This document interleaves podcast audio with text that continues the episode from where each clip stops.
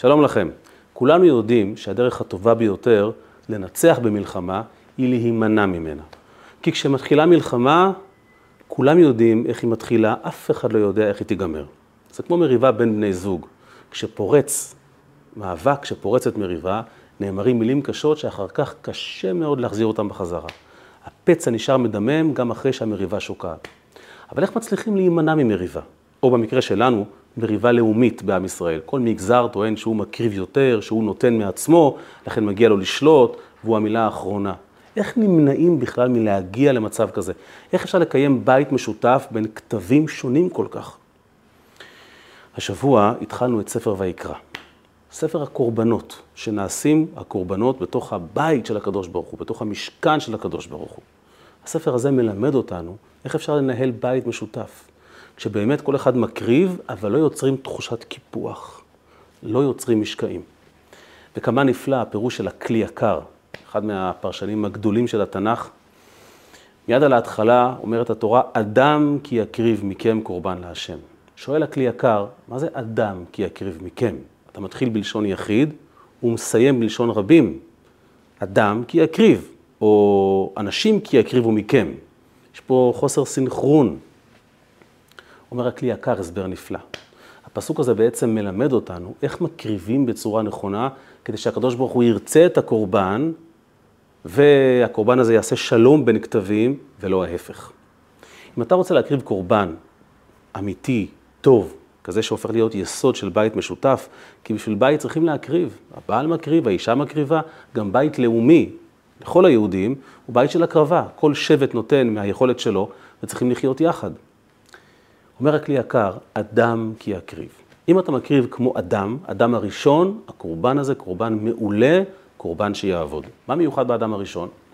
הוא היה יחידי בעולמו. אז מה?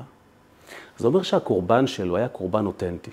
הוא לא עשה את זה בשביל להרשים אף אחד, הוא לא עשה את זה כדי לצבור נקודות זכות על הפרטנר שלו. תשמע, אני מקריב יותר, לי מגיע קרדיט. הוא עשה את זה כי הוא פשוט התעורר מעצמו כדי לעשות נחת לקדוש ברוך הוא. קורבן כזה הוא קורבן טוב. אתה פשוט מקריב כי אתה רוצה בית נורמלי, כי אתה רוצה בית טוב, כי הבית חשוב לך. אתה לא עושה את זה משום נקודה של רצון להתעלות. זו הסיבה שהמדרש אומר שאדם הראשון הקריב שור בעל קרן אחת. מה אכפת לי כמה קרניים יש לשור? מה זה משנה בעצם? הפסוק אומר, שור מקרין מפריס, קרן אחת. אומר הכלי יקר, הקרן האחת שעל מצח השור סימנה את הכיוון המאוד ברור של האדם הראשון. לב אחד לקדוש ברוך הוא. למה אני מקריב? כי אני רוצה לעשות נחת לקדוש ברוך הוא. אין לי שום פנייה, אין לי שום רצון אחר. מי טעה בכך? מי לא הקריב כמו האדם הראשון? בניו, קין והבל.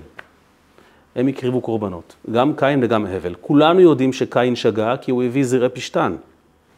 אומר הכלי יקר, גם הבל שגה. פלא פלאים. גם הבל שגה. גם הקורבן של הבל לא היה קורבן שהקדוש ברוך הוא התלהב ממנו, ולכן התוצאה הייתה הרת אסון. מדוע? אומר הכלי יקר, כי הבל התעורר ברצון להקריב קורבן, רק אחרי שהוא ראה את קין מקריב את הקורבן שלו. קורבן כזה שבא לך כי ראית מישהו אחר מקריב, הוא כבר לא קורבן טהור. הוא כבר לא קורבן שהוא ריח ניחוח לקדוש ברוך הוא. זה כבר קורבן שיוצר משקע.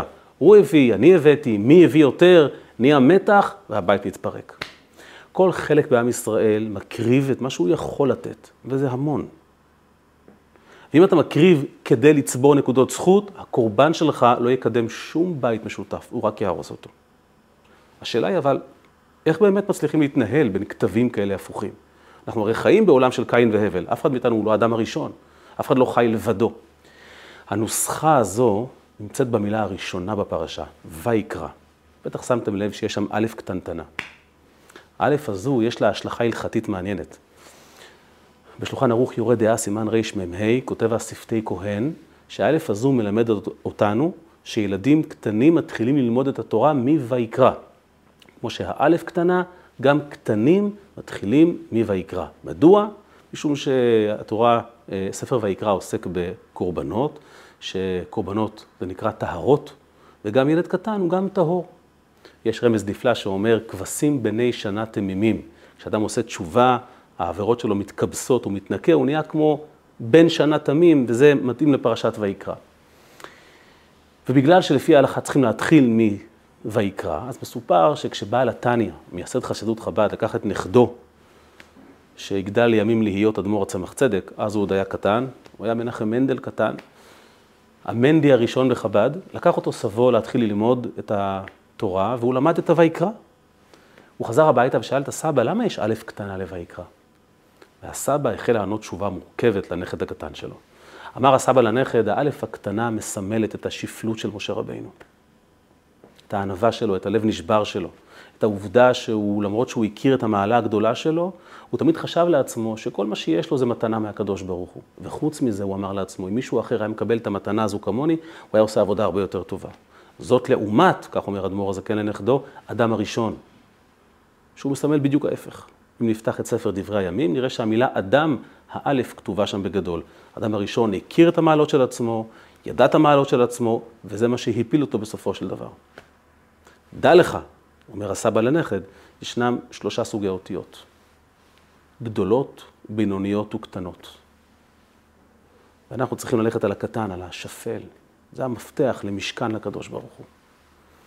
קודם כל, אני באמת רק נראה לדמיין איך ילד בן שלוש מקשיב להסבר הזה, אבל, אבל זה הסבר קצת מוזר. הנכד בסך הכל שאל מה אומרת האלף הקטנה. אפשר פשוט לענות, זה משה רבינו שהיה שפל וענה, ולכן הקדוש ברוך הוא קרא לו. למה צריכים על הדרך ללכלך על האדם הראשון? חוץ מזה שהזוהר בתחילת פרשתנו אומר שה, שאותיות גדולות, האלף הגדולה של האדם הראשון מעידה על הגדולה שלו, ולא על הפגם שלו.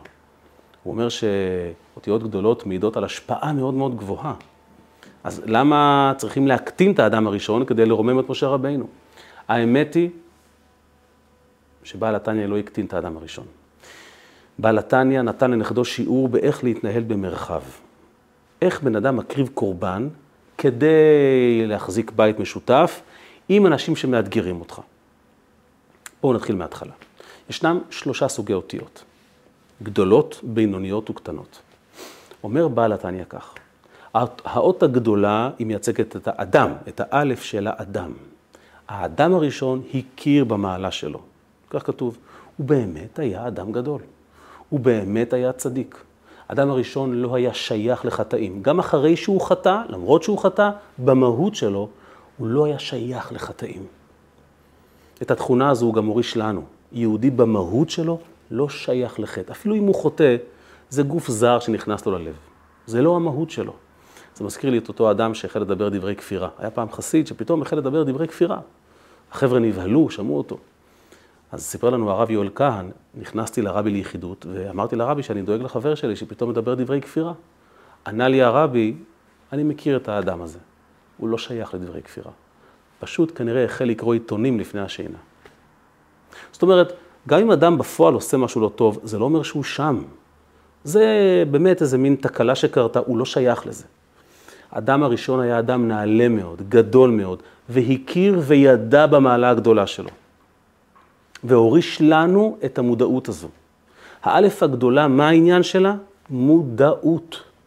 אדם צריך להכיר את עצמו, כי אם הוא לא יכיר את עצמו ואת המעלות שלו, הוא גם לא ידע מה הדרישות ממנו, ואז איך הוא יקריב קורבן? אדם כי יקריב. אדם כי יקריב מכם קורבן. מי אתה, בהתאם להבנה מי אתה, תדע מה הקורבן שמצופה ממך. אתה גבר? יש לך קורבן מסוג מסוים להקריב, בזוגיות, בעבודה, בחיים. את אישה, זה קורבן מסוג אחר. אתה בעל הבית, אתה שכיר. אדם חייב להכיר את עצמו. כשאדמו"ר הזקן דיבר על זה שהאדם הראשון ידע והכיר במעלה של עצמו, זה לא גנאי. זה השלב הראשון בדרך להקריב קורבן בצורה הנכונה. מה הכישרונות שלך? כתוב שאם אדם יודע לנקוב יהלומים, והוא בוחר במקום זה לאפות לחם, הוא פושע. לפי הכישרונות תקריב את הקורבן. ולכן, השלב הראשון בדרך להרמוניה, בדרך להקים משכן, בדרך לכך שהקדוש ברוך הוא יקרא לך, קודם כל תדע את עצמך, אדם כי יקריב מכם, מודעות. אם אתה יודע מי אתה ואיזה אדם אתה, תדע מה להקריב. זו האות הגדולה שעליה דיבר בעל התניא. אחר כך באות האותיות הבינוניות. אלו האותיות הסטנדרטיות, שכל התורה כתובה בהן. מהי אות בינונית? אם האלף הגדולה מסמלת מודעות עצמית והיכרות עצמית, האותיות הבינוניות מסמלות את היציאה החוצה כבר. ולמה פה זה בינוני? כי פה צריכים למנן בזהירות את העבודה שלנו. כשאני עומד מול עצמי, אין גבולות לה, לה, להיכרות שלי עם עצמי. אבל כשאני יוצא לביצוע, פה אני צריך להיזהר. מדוע? כי הביצוע כבר לא עוסק בי, הוא עוסק באיך הסביבה תקבל אותי, וכאן אני יכול ליפול. מדוע? ביום שבת נציין את יום ההילולה של הרבי הרש"ב, רבי שלום בר. הוא אמר פעם שהעבודה האמיתית חייבת להיות בקו האמצע. מה, מהו קו האמצע?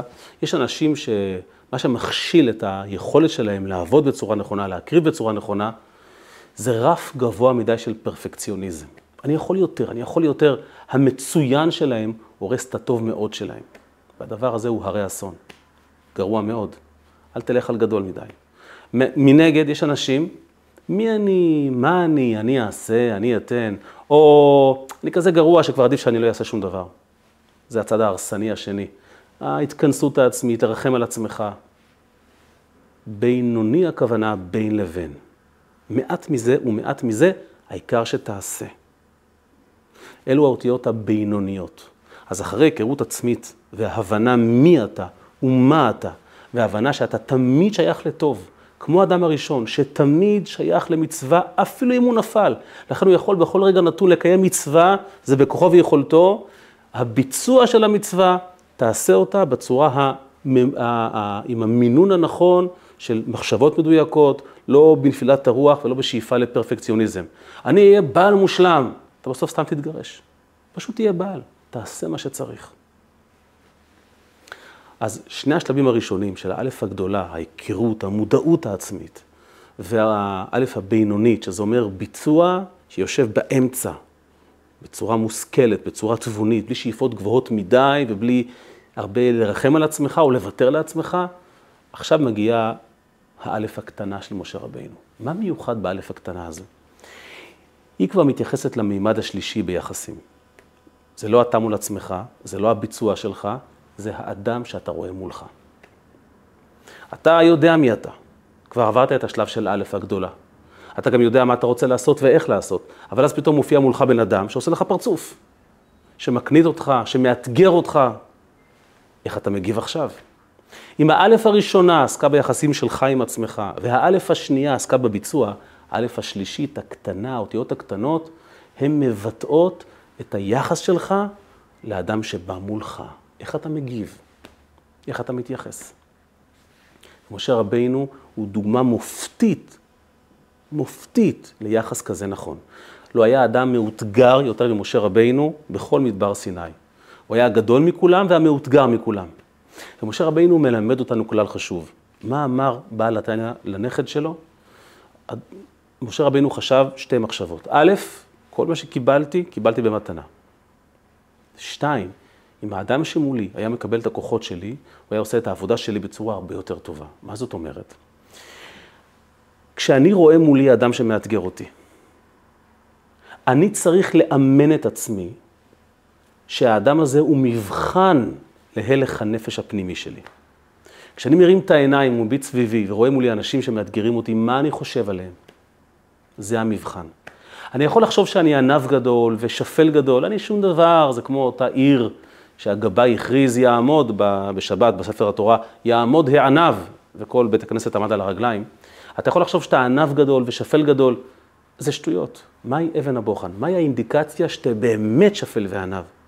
שעבודתך היא באמת עבודה תמה של אדם שמודע לעצמו, שהוא ראוי וצריך לעבוד, והוא גם עושה את העבודה בצורה הבינונית הנכונה.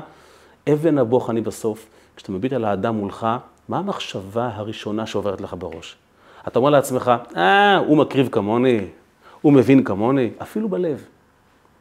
אם זו המחשבה שלך, משהו בהקרבה שלך פגום מלכתחילה. משה רבינו, המיוחד שבו, שהוא כל הזמן הסתכר את הסביבה, והמחשבה שלו על הזולת הייתה כל הזמן מחשבה של, תראה איזה מדהים, תראה איזה איש מדהים. אם הוא היה מקבל את הכוחות שלי, מזמן הוא היה עוקף אותי. פלא שיש לו טענות כלפיי. זאת אומרת, האלף הקטנה מסמלת שהסביבה היא כל הזמן אבן בוחן בשבילך, האם העבודה שלך היא עבודה אמיתית. אתה חוזר הביתה מיום עבודה עייף ורצוץ, ואשתך עושה פרצוף חמוץ. מה המחשבה הראשונה שעוברת לך בראש? איזה אגואיסטיות, איזה חוסר הערכה, שתתבייש לה. אתה לא אומר את זה, כי אתה איש עדין. זה אומר שכל העבודה שלך וההשקעה שלך באות מאיזה מקום של אגו מסוים. אבל אם המחשבה הראשונה שלך אומרת לך, איזה מדהים, כמה שאני נותן, היא רוצה עוד. היא באמת באמת זקוקה לי. הלוואי שהייתה לי הרגישות שיש לה. אתה משתמש באדם שמולך כאינדיקטור, זאת אומרת, כמדד, האם אני עובד נכון או לא. לא כאיך אני שופט את עצמי או הוא שופט אותי, האם אני עובד עבודה תמה, האם אני מקריב קורבן כמו אדם הראשון או כמו קין והבל. ולכן אמר בעל התניא לנכד שלו, משה רבינו, א' הקטנה שלו מסמל את העובדה שלמרות שהוא הכיר את עצמו וידע מי הוא, הוא כל הזמן חשב על הסביבה מחשבות חיוביות. המחשבות החיוביות הללו מעידות שאני נמצא במקום בריא ונכון, שההקרבה שלי היא הקרבה תמה, היא הקרבה נכונה. ולכן הזולת לא מעורר בי מחשבות שליליות, כי מראש לא הלכתי לשם. אני לא שם. היה פעם מרצה שכתב לרבי שכל הזמן שואלים שאלות בשיעור. זה מטריף אותו, זה מוציא אותו מריכוז. הוא רוצה להשלים משפט ולא נותנים לו. אז רבי כתב לו, דמיין איך נראה שיעור שאף אחד לא מתעניין בחומר הנלמד. תשובה מדהימה. העובדה שהשאלות שלהם מפריעות לך, לא מעידות על בעיה בהם, אלא בך. זה אומר שאתה לא מתעניין בעולם שלהם. לא באת ללמד אותם, באת לומר את איזה, באת לומר משהו, ש, משהו שיש לך על הלב.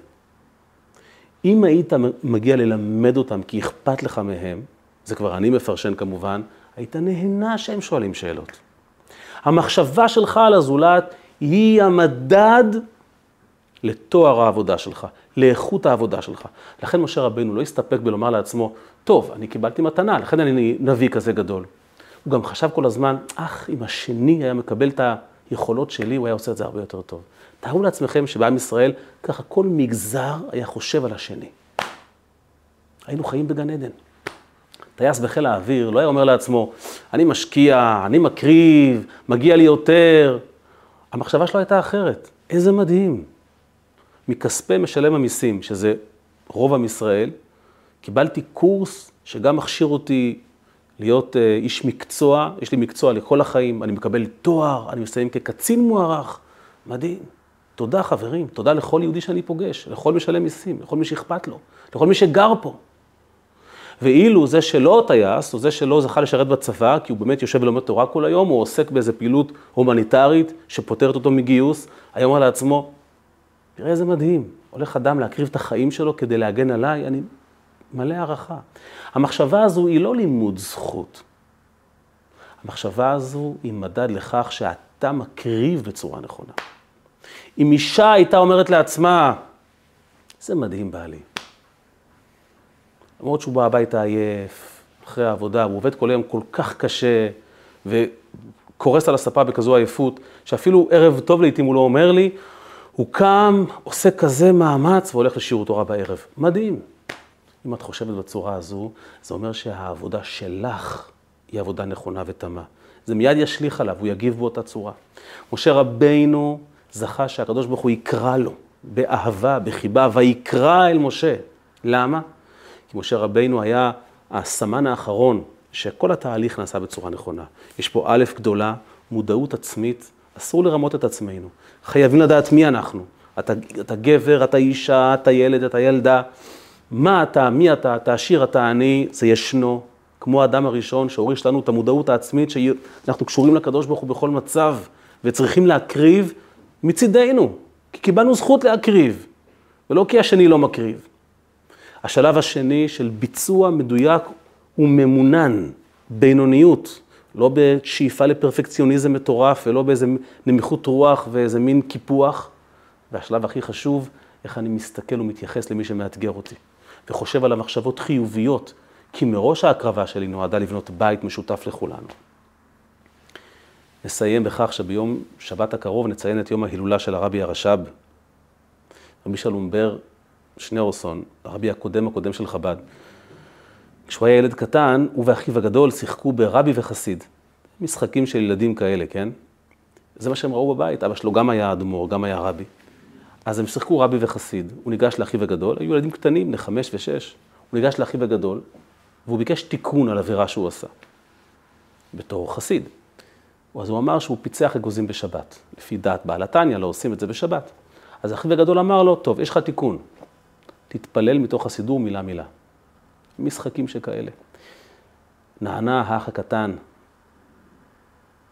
שלום דוב בר, ואמר לאחיו הגדול, אתה לא רבי, אתה לא עושה את תפקידך כמו שצריך, אני לא יכול לשחק איתך. למה? שאל האח הגדול. אמר לו הרבי הרש"ב, ענית תשובה מהר מדי ולא נאנחת אפילו פעם אחת. מדהים. איפה ההזדהות שלך עם העובדה שחטאתי? למה אתה לא כואב את הכאב יחד איתי? זה בעצם מה שהוא אמר לו. אם אתה לא נאנח, אם אתה עונה את זה אוטומטי, אתה לא, אתה לא רבי. הוא באמת יגדל להיות רבי לימים. דרך אגב, כשאבא שלו, הרבי המהר"ש, שאל אותו, למה תמיד אתה החסיד במשחק? אתה לא רוצה להיות רבי? אז הוא ענה ואמר, חסידים יש הרבה, אבל הקדוש ברוך הוא ורבי יש אחד. זו תפיסה של נער, של ילדון בן, בן חמש.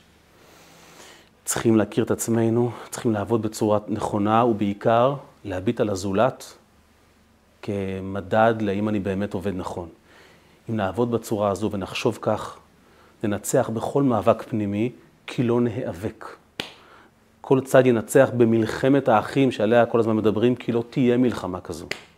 ובני זוג יחיו בשלום, כי מראש ההסתכלות שלהם היא הסתכלות חיובית, לא כי הם מלמדים זכות, כי הם מבינים שזה המדד לכך שאני עושה את העבודה שלי בצורה נכונה. שהשם יעזור, שנעשה את זה בצורה הזו, ואז הקורבן שלנו, וכל אחד מקריב, וכל אחד ראוי להערכה, יהיה קורבן ראוי ורצוי אצל הקדוש ברוך הוא, וכך ייבנה מקדש, בית שלישי, שיכיל את כל הכתבים של עם ישראל. והקדוש ברוך הוא יקרא לכולנו בחיבה גדולה לבוא ולשכון בתוכו ולהקריב קורבנות במהרה בימינו אמן.